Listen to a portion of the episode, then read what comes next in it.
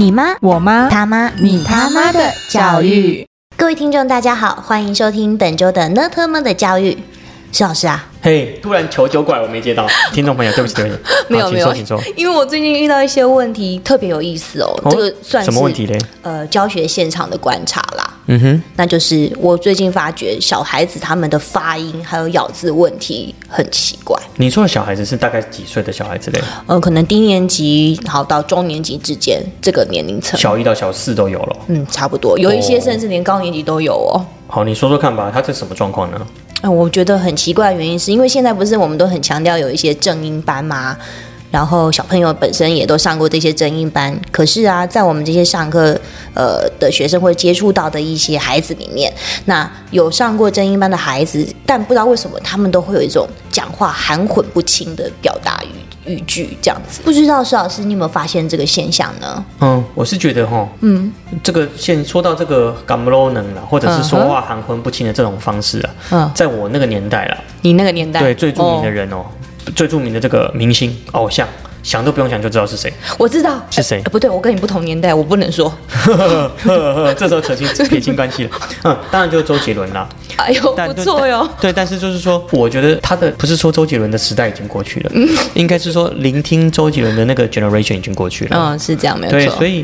嗯，你说说看吧，靖龙老师，我比较好奇说，你听过的周杰伦，你觉得周杰伦有哪些发音、咬字或者是沟通上的特色呢？哎呀，这个我对杰伦可是很了解的。这杰伦呢，他本身杰伦对杰伦很熟的样子，邻家小孩，邻家哥哥啦。好， okay. 第一个他就是咬字会不清嘛。就是他就是把话都连在一起这样子，然后第二个就刚刚你说的感都能这件事情，他的那个声音就是他不把它每个字发清楚，他是整个是连带的粘在一起的。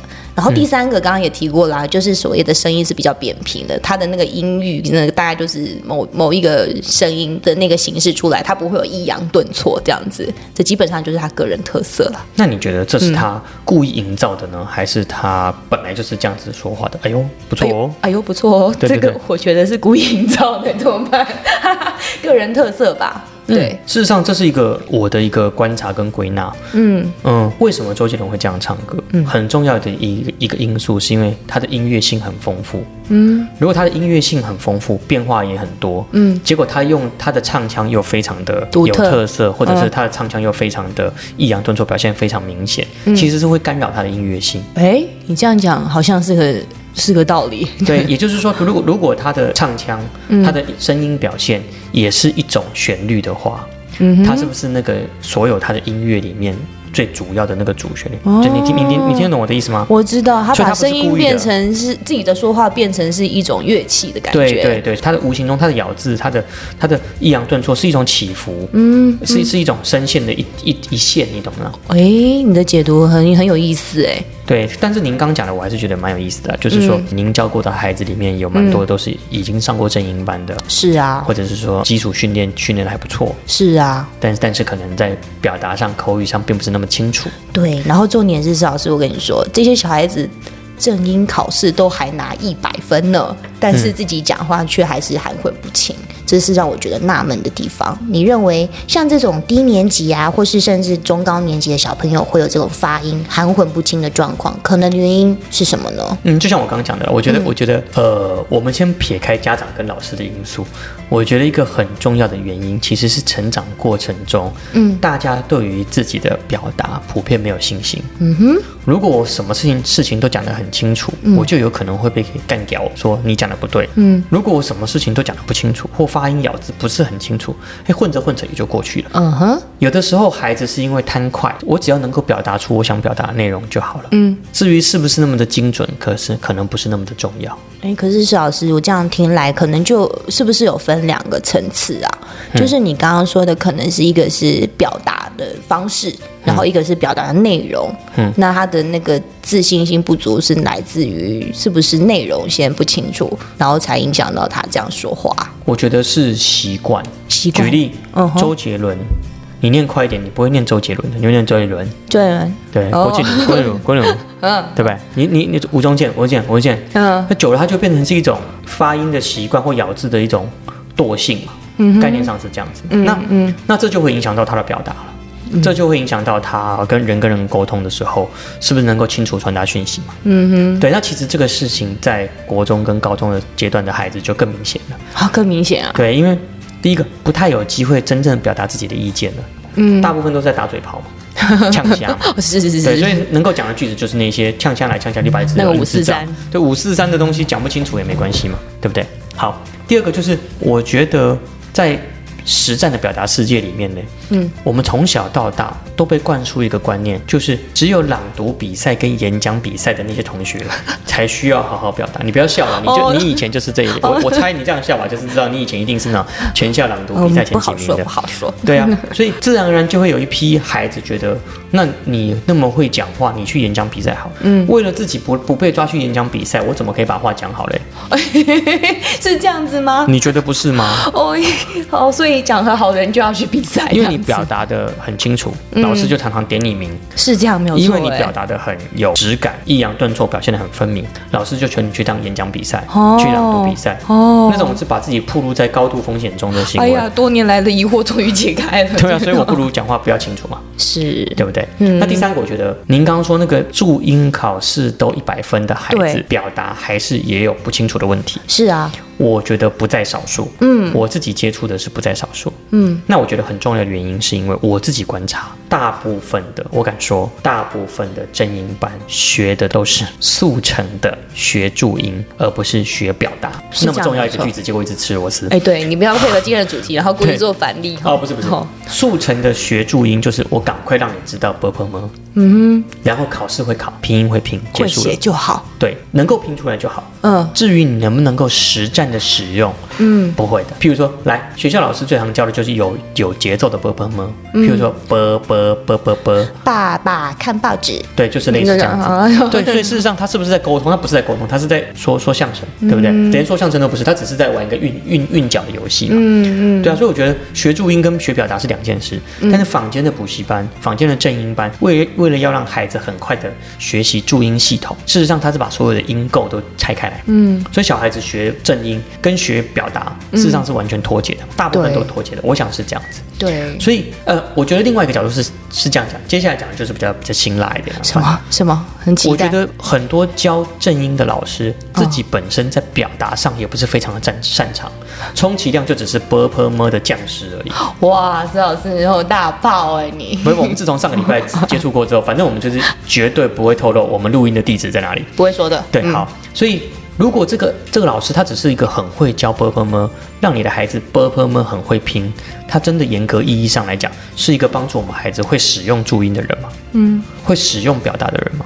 不会嘛，他只是帮助我们会认字而已嘛。对对，概念上是这样子。所以很多老师、很多家长都会觉得正音就是教注音，嗯哼，要学表达麻烦另寻高就。是，但是其实是同一件事。甚至很多人认为表达不需要学习，对不对？因为会说话。嗯，对啊，所以我认为好的发音和表达力训练才会带来好的沟通品质。真的，但是大家不在乎嘛。嗯，譬如说，我的爸爸最近在学 C++这个程式语言。嗯哼，他的确是程式语言。对，但是他就问他说啊，台北市这个城市有语言吗？是台北市这个城市吗？还台南市？还嘉义市？是这个城市吗？这个理解力很有问题哦。他举例，这部电影在哪里似曾相识？城市，或者是城市这个东西。曾经是城市，它其实因为一点点的咬字、一点点的发音的瑕疵，都可能会让听的人有别的延伸。那你想，如果我的孩子词汇量不足，对，听的人词汇量不足，对，他们在接收讯息的时候，是不是就会越接收越窄？对，好。如果讲的老师词汇量很丰富，但是听的人接收的时候词汇量不丰富，对，老师讲了很多词，但他只听得懂他听得懂的，是，那请问一下，他是不是漏接很多拍？肯定的啊。所以我们可以能够理解为什么现在小孩子普遍的词汇量那么少。我觉得就是跟发音系统的学习跟正音系统学习不是非常的往表达力去训练有莫大的关系。真的，你讲起来好像真的有一些关联呢。是，所以都会影响吼。好，那另外是老师啊，我常常听到哦，就是学生啊，还有小孩子，他们特别会排斥。讨厌这种字正腔圆的发音方式，有一些人甚至会反其道而行啊，故意去说一些比较扁平的腔调。你知道像哪一些吗？粉，奇怪没有啊这种的。您遇过这种情形吗？这种如果学生对我讲这种话，都被我干爆，直接干爆他。这到底是为什么啊，邵老师？我觉得有分三个层次然后，第一种层次就是基本款，就是哗众取宠派的。他明明可以讲好，但是讲正常的版不好笑。所以就只好哗众取宠。是。第二种就是他其实也没有特别技能。他只剩下耍宝的技能，如果你他不会真正的了，他只会不正确的。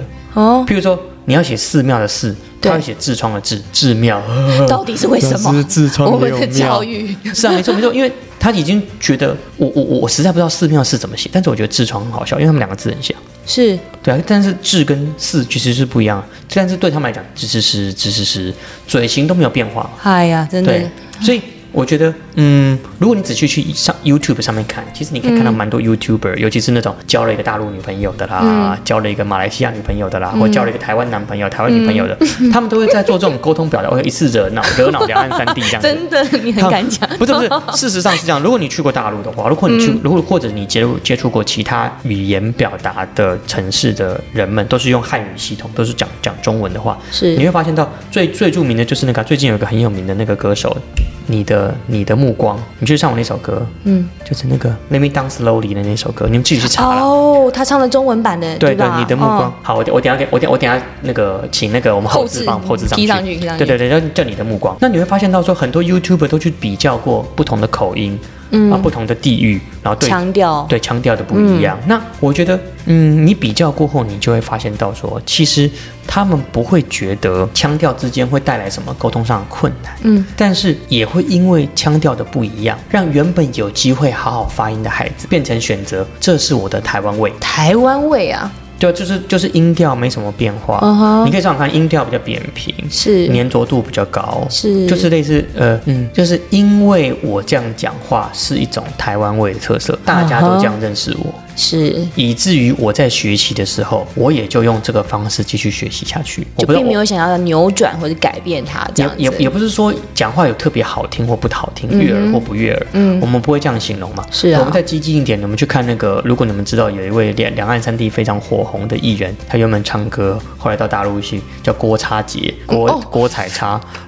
这个各位观众朋友，我这次来到这里，我感到特别的高兴。哎呀，特别高兴是没错，但是没有特别好的，或特别正确，或特别好听的表达方式。我们在这个 podcast 要讲的是能不能够有效沟通，讲出对方听得懂的话，对，这才是目的啦。对，所以说这种有台味的表现方式，对于长大的大人来说，它可能是特色啦，对吧？或者是一种个性。比如说你不会你我去大哥，我去骂鸡。对，你不会觉得说他正常讲话就是这样子吧？我们可以假热狗，我是 MC 哈豆，正常人不会这样讲话吧？你去吃卤肉饭啊，吃卤肉饭加哇沙两。你不会这样讲话啊，可是我们的小孩子是把这整个系统当成他的生活用语了。Yo man，it's my nigger， 不会这样讲话嘛？有必要讲话？对啊，去麦当劳吃麦当劳，有我大麦克，我也是买大麦克，抓走 ，Big Mac，Big Mac， 不会这样讲话，然后就学到了那些嘻哈的风格，学到了那些不是非常适当的沟通语法，在不适当的情境，它久了就变成一种习惯，对不对？好不好？好，所以我觉得这对于还在学习发展期的孩子来说，其实是一种阻碍啦。哦，这对耶，没错，他还在发展中，他还在建立什么是比较适合的沟通模式的时候，他就学了很多次，不能讲次文化，会不会攻击？会学到一些更多的管道。更多的表达管道，然后他也自然而然就习惯这样表达。简单来讲，就是他的武器很多，但是没有一把武器杀死对方。这样可以吧？对吧？对。好，再来就是说，我觉得您刚说那个字正腔圆，在台湾现在这种教育气氛下或社会气氛下，会有一种错误的认知，把字正腔圆就等于大陆人，说的抑扬顿挫就等于大陆人，有这种偏见。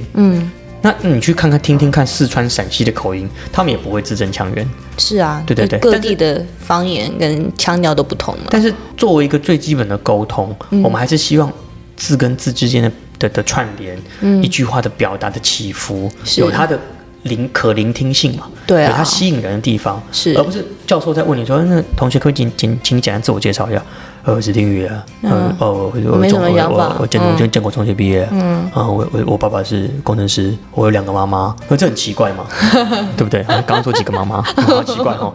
对啊，所以我觉得有效表达跟听得懂就好，其实是家长跟老师陪伴孩子的选择，是因为这是非常非常细致的部分。我每天都在听我儿子讲话，我每天都在听我学生讲话，我每天有多少个接触点可以帮助我的孩子更好的表达他自己。可是我觉得反正我听得懂就好了，对不对？对耶，的确。那另外一方面啊，我们也常常遇到有老师或是家长很要求孩子的正音表达，可是自己啊，却因为各种原因不追求发音啦。我们简单说起来是这样，就是他自己觉得自己不用改变。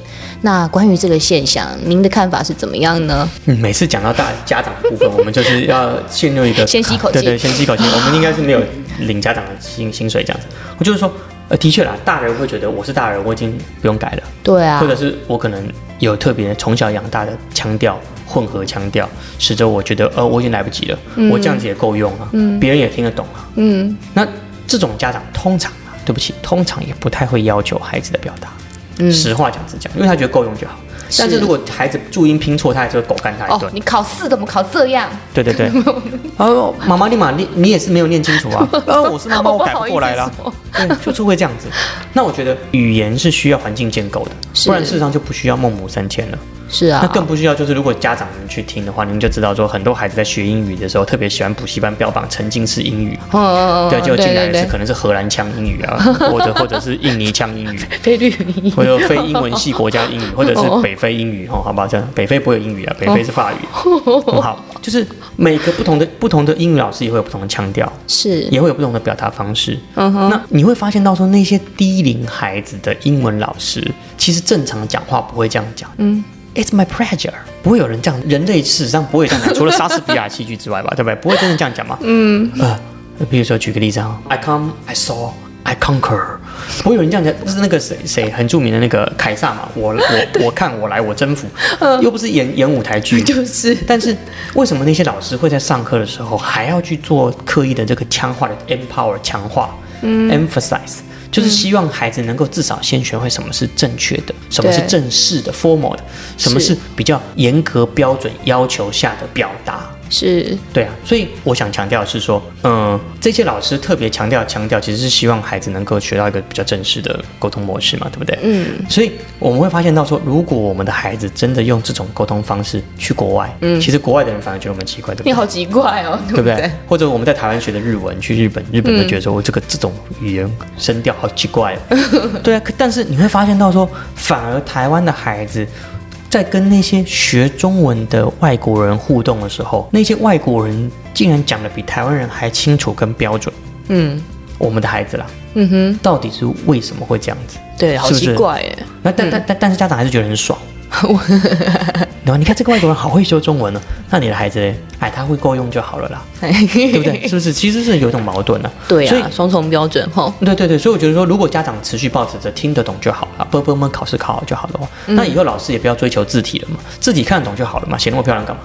对不对？讲的听得懂就好了，干嘛追求字正腔圆？对，全部都变差不多了。那你能想象这些孩子，您的孩子，家长的孩子，长大之后站在他们的团队面前，要成为一个 leader 的时候，他讲出来的话没有人听得懂，他讲出来的声音没有说服力，没有穿透力，没有感染力，那这是我们孩子、我们家长要的正音训练吗？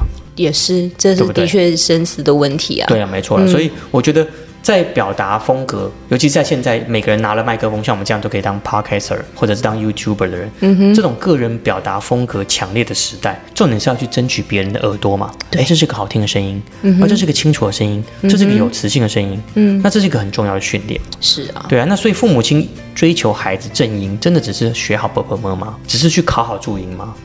对不对？所以忽略了表达的情境跟脉络，然后你都要学了。然后你学的确实只是考试，我就觉得很可惜啊。对，这真的可惜。来吧，还有什么问题？换我是不是？好，那没关系，接不了拍啊，你知道，打桌球就是这样。好，问题哦。上一周啊，上周就是上上周我们有听众朋友留言了，我们上周因为是那个子英老师的职能治疗师的 podcast， 是，所以就进入老师轮空一次。那有听众朋友反映说，刚好符合我们这周的主题，说静茹老师的口条跟说话的腔调不但悦耳好听，宛如黄莺出谷，乳燕归巢，大珠小珠落玉盘，就像那黑妞跟白妞拔起个尖儿一样，就能够让所有的听众的耳朵那个耳膜啊，像是什么耳膜像是被一个一个曼妙的音符按摩一样。哎，你很想吃什么？我请你了。你是来学好学阅读的好差别了。好，还有家长一度认为，还有听众朋友觉得，请问一下静茹老师的背景是不是广播从业人员啊？真假的、啊？还有人这样说？是我听到我看到的时候，我也是惊为天人，因为平常听的时候不感觉嘛。现在真的是静茹老师这瑰宝这样子。好，谢谢。那我想问说，那您怎么看说话的腔调和表达之间的关联性？就到底说话是要装腔作势呢，还是说在表达的时候，这个说话、表达、沟通，它怎么取得一个平衡？很多家长、很多孩子只是嘴巴在动，在说话，他没有进行表达，有些孩子只是在表达，他没有沟通。是，那你觉得会怎么样建立这个平衡呢？以你的个人经验，好，我个人经验来讲的话，那我不讳言就承认了，我之前可能是小时候是受过一些就是专业训练，就是常常参加演讲比赛啊，或是朗读那。可是这方面只是增加我一些说话的技巧而言，所以我认为说你今天要说表达之间的关联性，那可以分成可能是技巧面的或是表达端的，那是不太一样的。怎么说呢？在技巧端的话，当然第一个就是咬字要清楚，字跟字之间要发清楚。那这个可能跟什么有关系？可能跟卷舌不卷舌，支吃诗跟滋滋滋。我爱台妹儿，台妹儿爱我。儿花园这个就不一定要强求。哦、蔡英文儿。还有就是像鼻音啊，嗯跟嗯，然后声调二声跟三声之间，很多人是搞不清楚的。好，跟很多人就念好。那个最难的蚂蚁。蚂蚁是不用压成这样，因为要变音嘛，对吧？蚂蚁上树，符合最近的那个，这个不错哦。好，那接着就是所谓的声音的情绪，因为声音其实是可以表达你现在的感受的。没错，声音的情绪。对，如果你说都是同一个扁平的声调，其实别人是不太能够掌握你现在的情绪是怎么样。静茹老师说这个我很有感觉，现在的小朋友连骂脏话都没有声调了。怎么说？你要举例子吗？就是他连骂脏话都没有，让人家听起来觉得有一种就是震撼感。不是骂脏话就是要够脏，或者够有冲击性，要产生在我的耳朵产生一种 impact。但现在的小孩子连骂脏话都只是说话，他没有达到沟通。骂脏话是表达我的不爽嘛，但是现在骂脏话就变成留一种形式，好像只是炫耀自己很帅。但是以前的我们那个年代骂脏话，那是一种浓浓的穿透力啊！哎呀，是不是所谓的 quick call 这种的？不是 quick call， 就是我们有把情绪投入在表达中吗？对啦，情绪很重要，没错。好，那接着的话就是技巧，像是说话要放重音这件事情，因为你强调了重点嘛，所以。对你必须要讲重点的时候，你可能会特别的用力一点，然后可能语速会放慢，所以像那个语速啊、重音这些都是技巧面。等于我在表达的过程中，我还要把这些考虑进去，对不对？当然，了解。那可是我觉得这些技巧 CPU 不够快的孩子可能就做不到了。对，转不过来了。但是我觉得这些就取决在你自己知不知道你要讲什么，接收到的讯息是什么，你想表达什么，所以这个就是变成说表达端这个是最基本的。你知道你想要表达什么吗？你知道你要表现出来别人可能接收到什么吗？然后内容是不是言之有物？那这些东西你自己都了解之后，你才可以透过技巧去把它呈现出来。因为如果今天你的东西是没有重点的，那是不是就你也不知道在哪里加强嘛？也就是说。我们在教养孩子学习正音的过程中，这些也都是我们要帮助孩子去提升的部分。当然，了解，就不是只是学注音就对了。对，了解。所以其实还是蛮多很细腻的部分了。是啊，了解。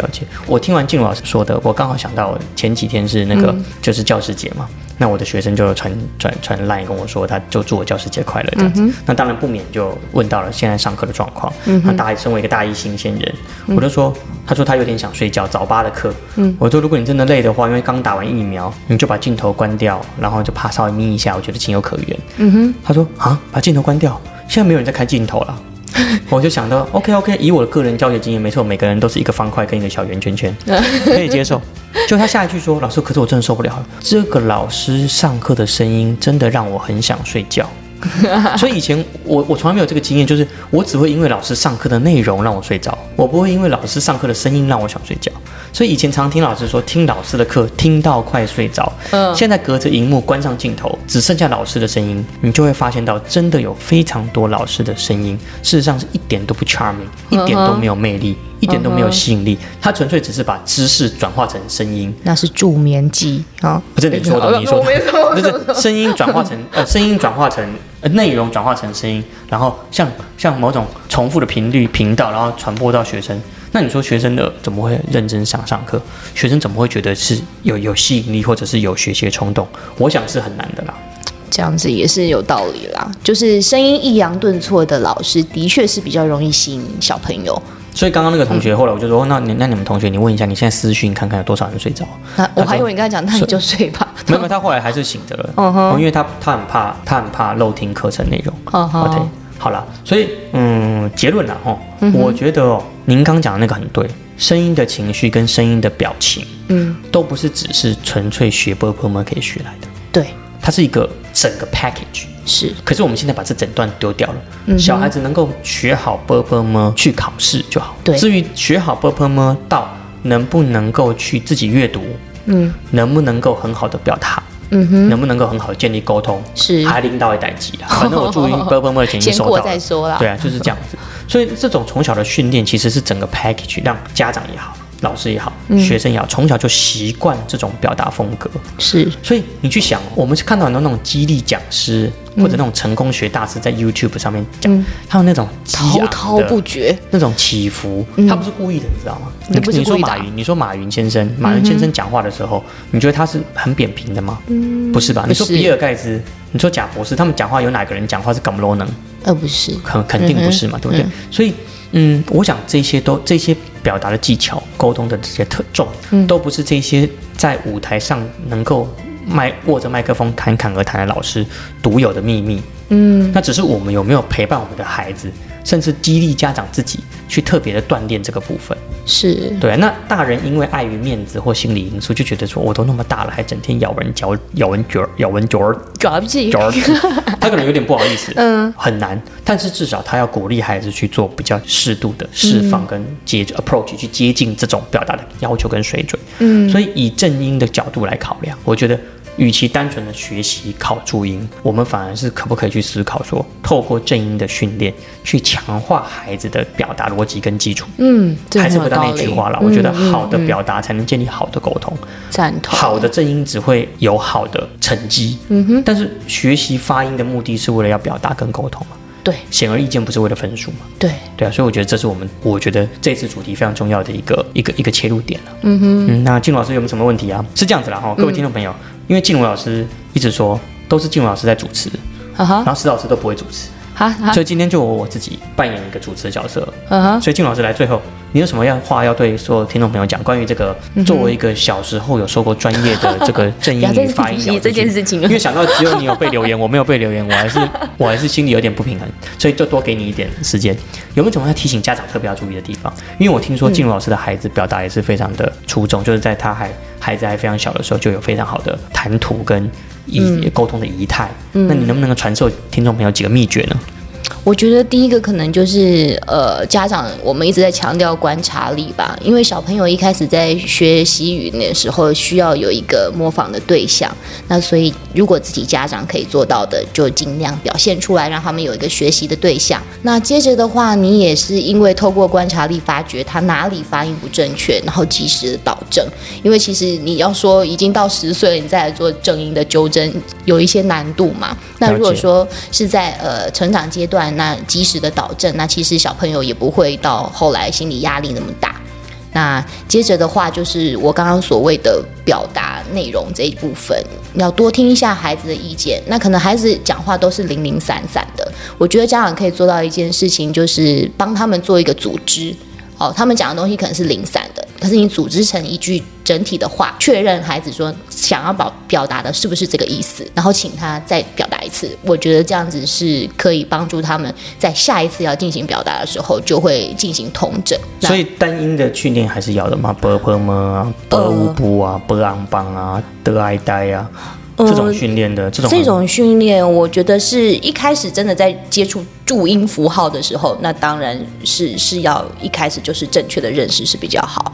了解，你不能说一开始安都一直念安，然后你到最后他发出一个安，那他肯定是就觉得中间会有落差呀。了解了解，好了，因为时间的关系，我们今天时间好像也差不多了。那这样子啦，随着我们教育评论跟议题也越来越穿插的一些火花，那家长的回馈跟支持我们也都看在眼里了。如果家长们对于有任何想要知道教育议题 ，YouTube 上面或者是在 Google 上面搜寻到，您觉得需要多琢磨、多讨论、多听听不同意见的话，也欢迎您在留言上面留言告诉我们，或者是分享把我们的 Podcast 分享给更多有需要的家长，让我们提供您不一样的思考观点跟角度。那这样子，我们在拉近亲子距离的过程中也可以知道说，孩子跟父母亲其实不是那么的遥远，而是随着年纪的增长，可能越来越紧密。那这就是今天的 Netermer 的教育啦，我们下次见了，拜拜，拜拜。